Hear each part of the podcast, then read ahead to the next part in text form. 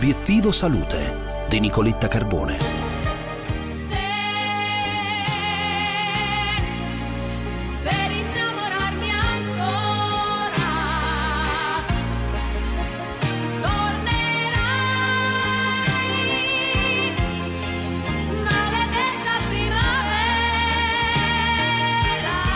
È tornata, eh, perché da un mesetto che siamo in primavera, ma facciamo un po' fatica a carburare, anche voi? Insomma, si fa un po' fatica a riprendere il passo, si ha un po' quella sensazione di testa vuota, testa pesante. Allora, io ho pensato che eh, sarebbe interessante vederci chiaro e allora questa mattina ho chiesto aiuto e ho invitato il professor Piero Barbanti, associato di neurologia presso l'Università San Raffaele di Roma e direttore dell'unità per la cura e la ricerca su cefalee e dolore dell'IRCS San Raffaele Pisana di Roma. Professore, buongiorno. Eccomi qua, buongiorno, ben ritrovati. E presidente dell'Associazione ehm, Neurologica Italiana per la ricerca sulla cefalea. Professor Barbanti, maledetta primavera, ma la primavera può dare un po' fastidio, può dare alla testa? I nervi sono molto sensibili ai cambi e poi diciamo la verità, eh, cos'è la primavera? La primavera vuol dire profumi, odori, giornate più lunghe e caldo. Il caldo può dare alla testa, la trasmissione dei nervi con le temperature basse si riduce, non a caso se abbiamo un dolore mettiamo il ghiaccio, mentre invece la capacità di condurre impulsi, che è una cosa favorevole ma a volte non gradita, aumenta con le temperature eh, più calde. Quindi insomma c'è un miscuglio di riattivazione di tante virtù ma anche di qualche acciacco di tipo neurologico. Infatti professore lo sbalzo del, di temperatura di questi giorni non aiuta. Alla mattina ad esempio è ancora freschino, io direi quasi freddino, mentre poi di giorno le temperature si alzano tanto che ci sono dei giorni che sembra di essere in autunno al mattino e in estate al pomeriggio. Ma il cervello veramente si comporta un po' come il ginocchio artrosico. Ricordo di avere una nonna che aveva avuto una nonna che sapeva l'avvicinarsi delle variazioni climatiche dai dolori che si accentuavano. Questo perché? Perché il cervello è ricco, eh, è ricco di cariche elettriche, quindi sente moltissimo il cambio dell'elettricità dell'aria sente, dicevamo, molto nelle temperature e poi perché eh, le patologie neurologiche è indubbio, patiscono forse la primavera ancora più dell'autunno. L'autunno eh, si può attivare in alcuni soggetti la malinconia, qualche volta eh, nella depressione, ma cefalalgici, soggetti ansiosi, soggetti con instabilità dell'umore possono sentire, possono sentire la primavera. Ci sono alcuni trucchi da considerare, anche perché cos'è che noi facciamo? Prime giornate belle vogliamo fare tutto e a volte non facciamo i conti con le nostre caratteristiche neurologiche di un cervello che magari va già a mille e quindi ha scarse riserve energetiche e quindi è richiesta gradualità.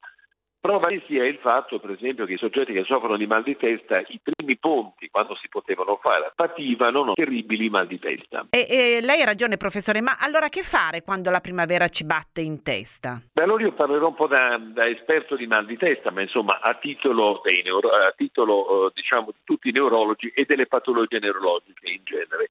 Sembra strano, ma per esempio l'utilizzo degli occhiali da sole ha un suo grande senso. La fotofobia, il fastidio per le luci è una situazione che compare non solo nel mal di testa ma in una notevole serie di eh, disturbi neurologici. E quindi forse più che mettere un cappello in testa, molti temono eh, in questi casi il, il colpo di sole, anche se certamente questo è più dell'estate, meglio inforcare un buon paio di occhiali da sole, ricordiamo che la primavera eh, porta alle giornate davvero più lunghe dell'anno verso quindi maggio e poi, e poi, giugno. Un altro elemento è curare eh, ancora di più i nostri ritmi. Um, è appena uscito eh, su, qualche giorno su Nature Communication un mm, articolo che ricorda l'importanza del sonno, addirittura l'insonnia tra i 50 e i 60 anni è un fattore di rischio per l'Alzheimer, questo dice.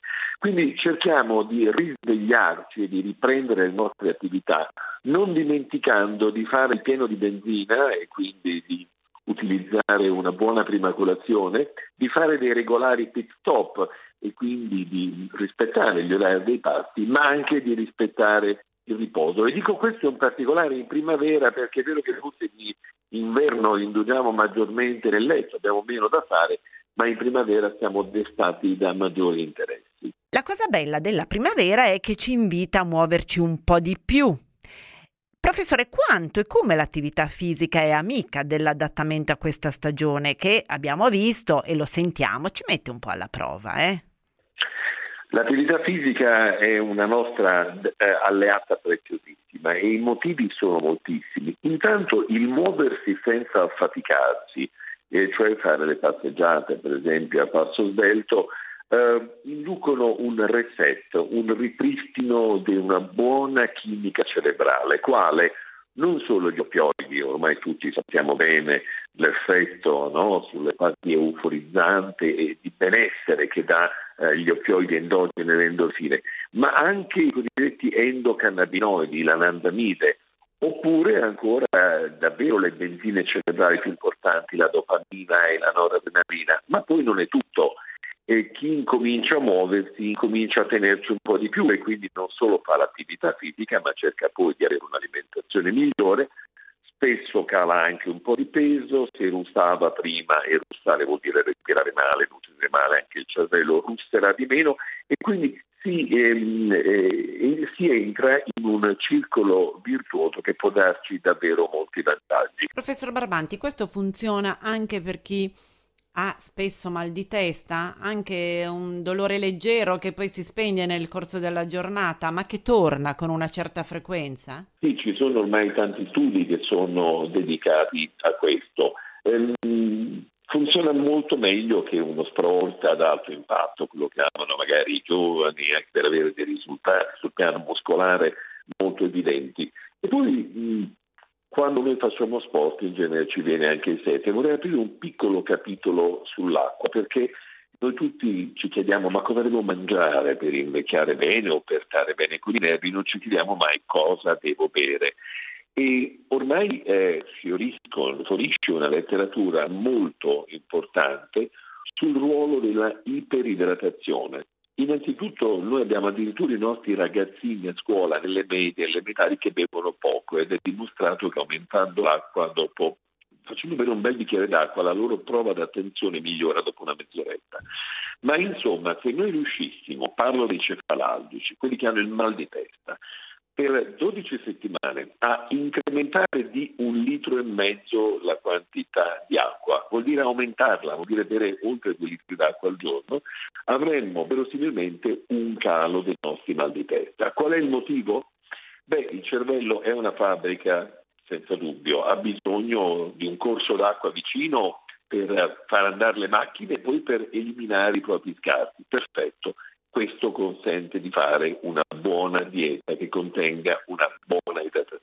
Sembra semplice come bere, non dico un bicchiere d'acqua, ma un litro e mezzo d'acqua. Questa è un'indicazione straordinaria, professor Barbanti. Bisogna pensare poi che il litro e mezzo d'acqua ovviamente non è bevibile eh, accannando le bottiglie, ma dovremmo muoverci con una bottiglia vicina. È una cosa che fanno spesso gli americani, i nord europei, noi magari sorridiamo un po' su questo aspetto ma sorseggiare un po', poi noi parliamo tanto e quindi ci aiuterebbe anche mm. così. E poi, professore.